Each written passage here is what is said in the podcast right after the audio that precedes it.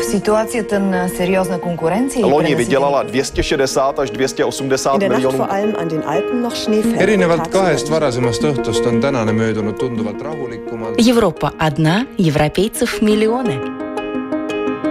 A Jobbik azonban bejelentette, hogy egyetlen rendezvényen sem Michael O'Leary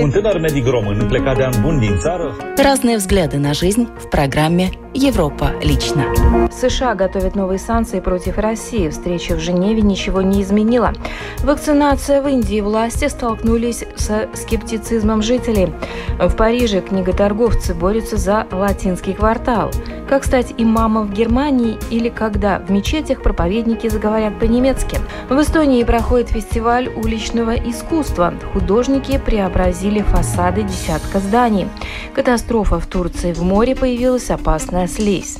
Это тема сегодняшнего радиожурнала «Европа лично» в студии Юлия Петрик. Здравствуйте.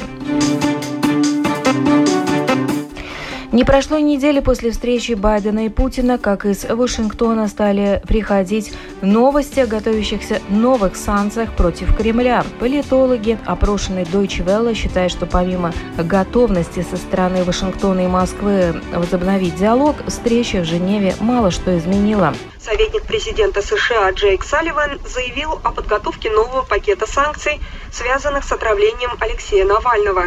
Кроме того, он заявил, что администрация США планирует ввести новые ограничительные меры в отношении российских компаний в связи со строительством газопровода «Северный поток-2». Эти сообщения о готовящихся санкциях не удивили политологов и обозревателей, опрошенных ДВ. И то, и другое является выражением двухвекторной стратегии, которой стремятся США по отношению к России. С одной стороны, Байден встретился с Путиным, чтобы обсудить определенные международные проблемы, которые, по сути, обе страны могут решить только вместе. Но в то же время президент Байден и его администрация, как я вижу, продолжают проводить политику сдерживания со стороны США в отношении России. Они четко заявляют, что собираются отстаивать либеральные ценности в области прав человека. И обе новости о готовящихся санкциях в конечном итоге являются выражением этой сдерживающей политики США в отношении России. Эксперты считают, что главное достижение саммита Байден-Путин заключается в том, что Вашингтон и Москва возобновили диалог.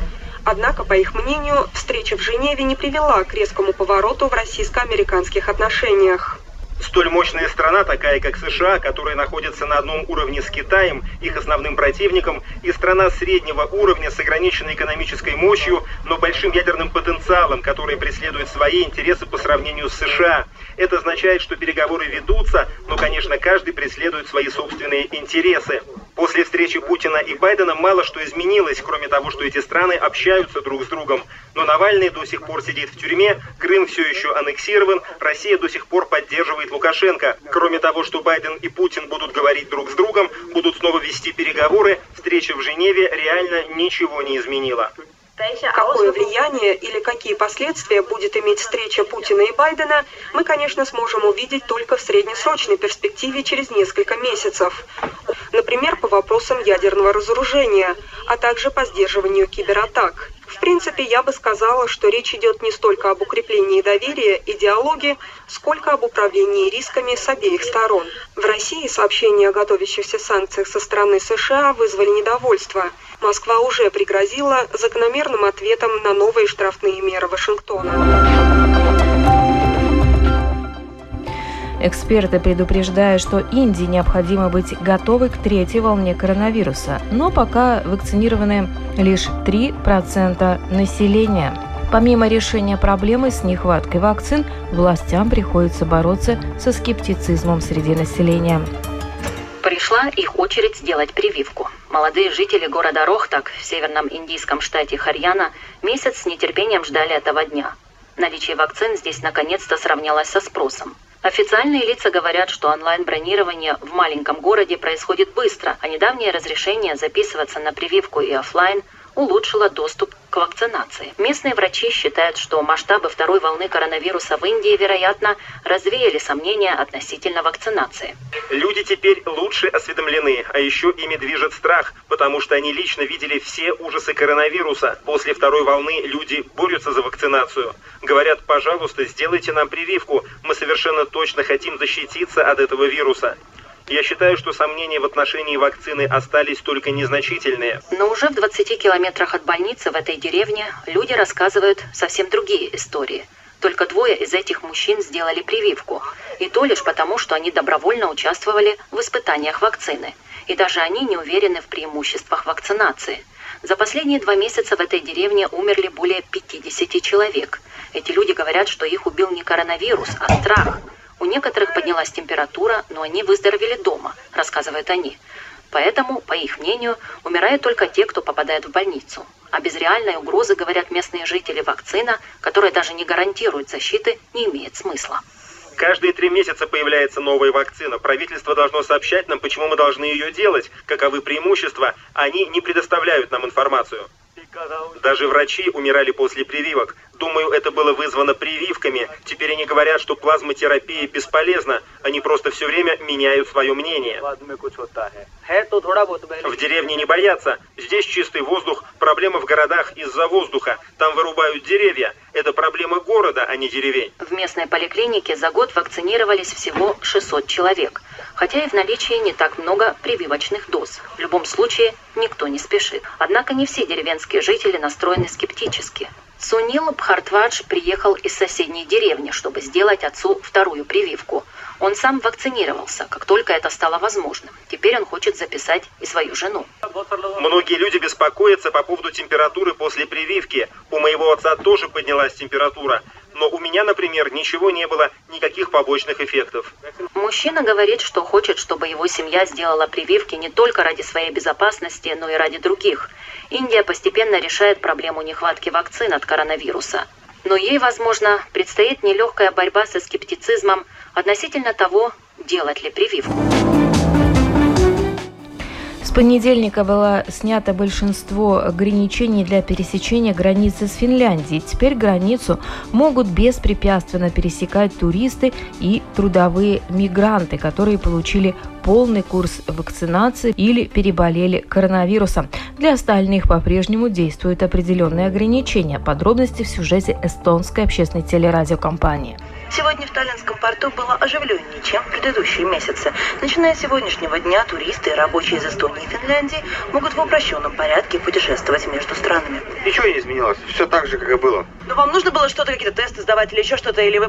Нет. Что-то показывали, когда вы... Нет, нет, ничего, просто я, я вот как шел, так и шел. Вот так, как-то как так. Единственное, что тест делать надо, но если все уколы сделаны, то проблем нет. Я живу в Финляндии, и уже довольно давно из-за короны приехать в Эстонию не было возможности. Это очень хорошее решение, и эти ограничения должны были быть сняты гораздо раньше. Ограничения все равно не работали, ведь грузовые машины могли беспрепятственно пересекать границу, в отличие от простых людей. Теперь беспрепятственно въезжать в Финляндию смогут все граждане Евросоюза, у которых после завершения курса вакцинации прошло две недели, а также переболевшие коронавирусом в течение последнего полугода. Свободно въезжать могут дети, родившиеся в 2005 году или позже, но тем не менее люди все еще не спешат путешествовать. Большого роста клиентов мы пока не увидели. Все же определенные сложности с путешествиями вызывают у людей страх перед поездками. Люди бронируют рейсы в последнюю минуту. И если раньше последняя последняя минута считалась где-то за два дня до поездки, то сегодня это за два часа. И если в последние месяцы где-то 150-200 человек отправлялись в Финляндию, то сегодня их 350. Для трудовых мигрантов будут действовать установленные финским департаментом здоровья требования. Если у пребывающего нет сертификата вакцинации или справки о том, что он переболел коронавирусом, он должен в течение 72 часов после прибытия в Финляндию сдать второй тест на коронавирус. Он бесплатный, а до тех пор находиться находиться в самоизоляции. И этот тест они должны заранее забронировать через систему FinEntry. Там необходимо заполнить специально созданную форму для пересечения границы. И это надо сделать до прибытия в Финляндию. В страну смогут въезжать также и те люди, которые не являются гражданами Евросоюза, но у них есть недвижимость в Финляндии. А паромное сообщение в Стокгольм после 16-месячного перерыва по планам Таллинг возобновится с 9 июля. Ограничительные меры смягчают по всей Европе, в том числе во Франции. Кризис, который вызвала пандемия, больно ударил по многим. Например, сильно пострадали традиционные книжные магазины и лавочки в латинском квартале Парижа. Книжка и чашечка кофе. Что еще нужно в латинском квартале Парижа? Традиционный оплот французской интеллигенции. Этот квартал очень любят туристы. Но из-за вспышки пандемии и введения ограничительных мер в Париже весной туристов практически не было. Жизнь здесь как будто остановилась. Даже сейчас, например, у продавцов книг, как Натали Колен, работы мало. Вот политическая философия и этика, а вот подержанные книги. Парижанка уже более 30 лет продает новые и подержанные книги по философии. Ее постоянные клиенты постепенно возвращаются. Мы должны как-то стараться держаться на плаву, несмотря на действующие ограничения. Во время первых локдаунов нам вообще не разрешали открываться, было очень сложно. А на этой улице после отмены ограничений откроются далеко не все. Как, например, этот книжный магазин. Он закрылся навсегда. Я как раз собирался зайти сюда и купить книгу. Грустно, когда закрывается такое действительно историческое место. Район сильно изменился. Скоро здесь не останется даже кафешек, только сети, например, Starbucks. Городская администрация должна воспользоваться своим правом преимущественной покупки. Такое развитие событий просто ужасно влияет на исторический квартал вокруг Сорбонны. Но виной тому не только коронавирус, говорит историк Эрик Анцо. Он вырос в этом квартале. Свою пагубную роль сыграли и стремительно растущие цены на недвижимость. Латинскому кварталу грозит смерть. С одной стороны, это связано с тем, что аренда для магазинов стала слишком высокой. С другой, такие платформы, как Amazon, быстрее книготорговцев. Люди заказывают книги с доставкой на дом. Но маленькие книжные магазины решили не сдаваться без боя. Натали Колен уверена, лишь настоящие букинисты и любители книг, как она, в состоянии проконсультировать клиента и посоветовать хорошую книгу. К тому же в магазине на книги можно посмотреть, полистать. Вот эту книгу? Ах, прошу прощения. Смотрите, смотрите, все в порядке. Вместе с другими книготорговцами Натали Колен добилась того, что теперь книжные лавки во Франции принадлежат так называемым жизненно важным магазинам. Они могли работать почти в обычном режиме во время последнего локдауна. К тому же Натали придумала, каким образом можно еще конкурировать с онлайн-порталами. Мы публиковали идеи и темы в соцсетях, в Инстаграм и Фейсбуке, представляли новинки, показывали, например, как будущие преподаватели могут лучше всего подготовиться к экзаменам. Это наш ответ к кризису. Натали Колен надеется, что ее постоянные клиенты будут покупать у нее и дальше, и смогут и в будущем почитать книгу за чашечкой кофе в латинском квартале.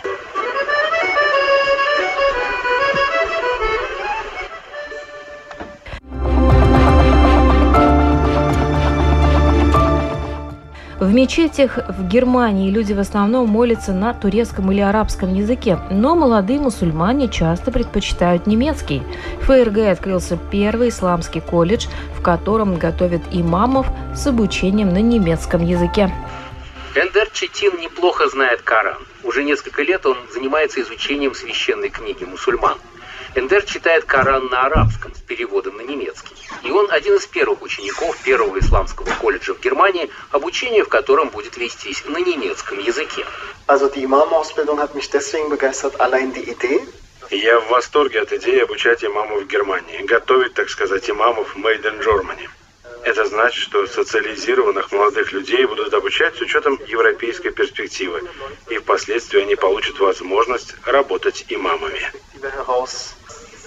Эндер уже сейчас помогает членам своей общины изучать Коран на немецком языке. И это уже необычно, ведь в подавляющем большинстве мечетей в Германии обучение ведется на турецком или арабском. На этих же языках люди молятся и ведутся проповеди. Традиционно имамов приглашали из-за рубежа, оттуда же их и оплачивают. Но многие молодые мусульмане, которые родились в Германии, охотнее говорят с Эндером на немецком. Я думаю, наступил поворотный момент, что касается истории мусульман в Германии, потому что запросы выросли. Я бываю в школах, и я замечаю, что молодежь все чаще и чаще предпочитает немецкий язык, даже если они хотят поговорить о своей религии. Первый день в исламском колледже в Оснабрюке. Программа обучения весьма насыщенная и группа необычная. Сунниты и шииты, мужчины и женщины, которые учатся вместе и вместе же обсуждают в том числе и историю религии в Германии.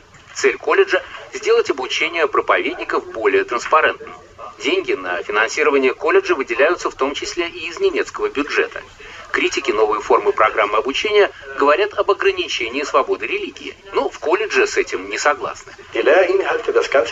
Учебный план составлялся преподавателями исламского колледжа, и никто ни из какой государственной структуры не вмешивался в программу обучения. Обучение рассчитано на два года. По его окончании Читин сможет официально называть себя имамом. Тревогу в Турции бьют уже не только экологи. Мраморное море в районе Стамбула раньше считали раем для рыбаков и туристов, но сейчас мало что об этом напоминает. Море покрылось густой коричневой слизью. Речь идет об экологической катастрофе. Слизь не просто мешает, она убивает все живое. Это напрямую связано с воздействием человека на природу. Причиной образования слизи называют потепление климата и загрязнение воды. Повсюду слизь, в том числе в порту острова Бююкада, недалеко от Стамбула. Али Джушкун в шоке от этого зрелища. Это слизь – настоящая катастрофа для рыбака. Как в такой воде могут выжить рыбы? Как только они туда попадают, то умирают уже через две минуты. Местные рыбаки поставляли раньше свежую рыбу жителям Стамбула, но уже на протяжении нескольких лет рыбы становится все меньше, а грязи все больше. Но экологическая катастрофа таких масштабов сейчас происходит впервые. Значительная часть Мраморного моря покрыта так называемыми морскими соплями. Начиная с нулевых, нам время от времени попадалась такая слизь в море, но мы вымывали ее из сетей и не обращали на нее особого внимания, потому что это не влияло как-то особенно на рыбные запасы. На этот раз все по-другому. Толстый слой слизи, образовавшийся из-за размножившегося планктона, распространился на километры как под, так и над водой. Это последствия изменения климата истоков грязных вод из Стамбула. Власти лихорадочно пытаются откачать слизь с помощью специальной техники, но вряд ли это поможет, тем более, что слизь в некоторых местах достигает глубины 30 метров. Ряд очистных сооружений на Мраморном море в настоящее время должны быть модернизированы. Правительство спешно запустило план действий по спасению Мраморного моря. Мы проведем самые масштабные работы по очистке моря в Турции. Я приглашаю всех соотечественников помочь нам в этом. Слишком поздно, говорят морские биологи в Турции, как мертв геокалп. Экосистема моря уже давно разрушена. Мраморное море соединено с Черным и Средиземным морями двумя проливами. То есть это почти внутреннее море, закрытый водный бассейн, в который мы сбрасывали отходы 25 миллионов человек в течение 50 лет. Отходы сами по себе оказывают разрушительное воздействие на флору и фауну Мраморного моря, а теперь еще и слизь. Она может окончательно погубить кораллы, которые фильтруют воду и фактически помогают поддерживать чистоту. Слизь препятствует прохождению солнечного света в воду. Это означает, что фотосинтез не происходит и кислород больше не вырабатывается.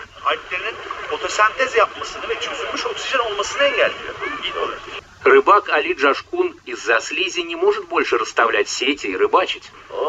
Наши сети не могут теперь вообще опуститься под воду. А если они опускаются, то мы потом достаем из них все, что угодно, но только не рыб. Что можно тут еще сказать? Посмотрите на это. Разве природа создала бы такое само по себе? Просто невероятно. Раньше в этом море водилось много рыбы, а сегодня здесь только морские сопли. В Эстонии проходит фестиваль уличного искусства. Художники преобразили фасады десятка зданий. В этом году в рамках фестиваля прошел молодежный лагерь для будущих мастеров стрит-арта.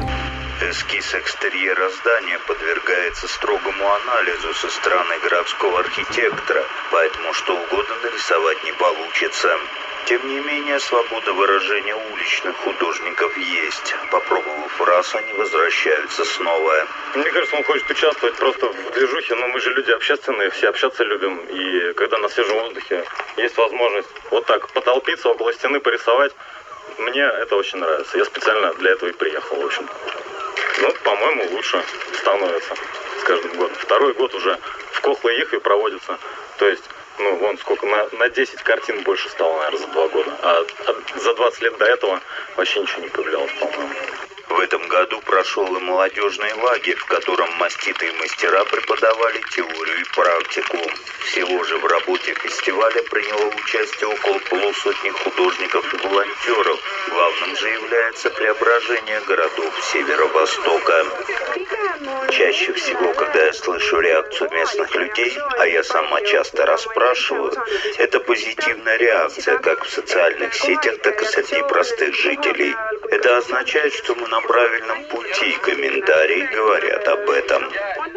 Власти городов также хотят, чтобы фестиваль стал экспериментальной площадкой для учеников местной художественной школы. И на этом программа «Европа лично» сегодня подошла к своему завершению. В передаче были использованы материалы медиахолдинга Deutsche Welle, эстонской общественной телерадиокомпании. В студии была Юлия Петрик. Встретимся на будущей неделе с новыми событиями.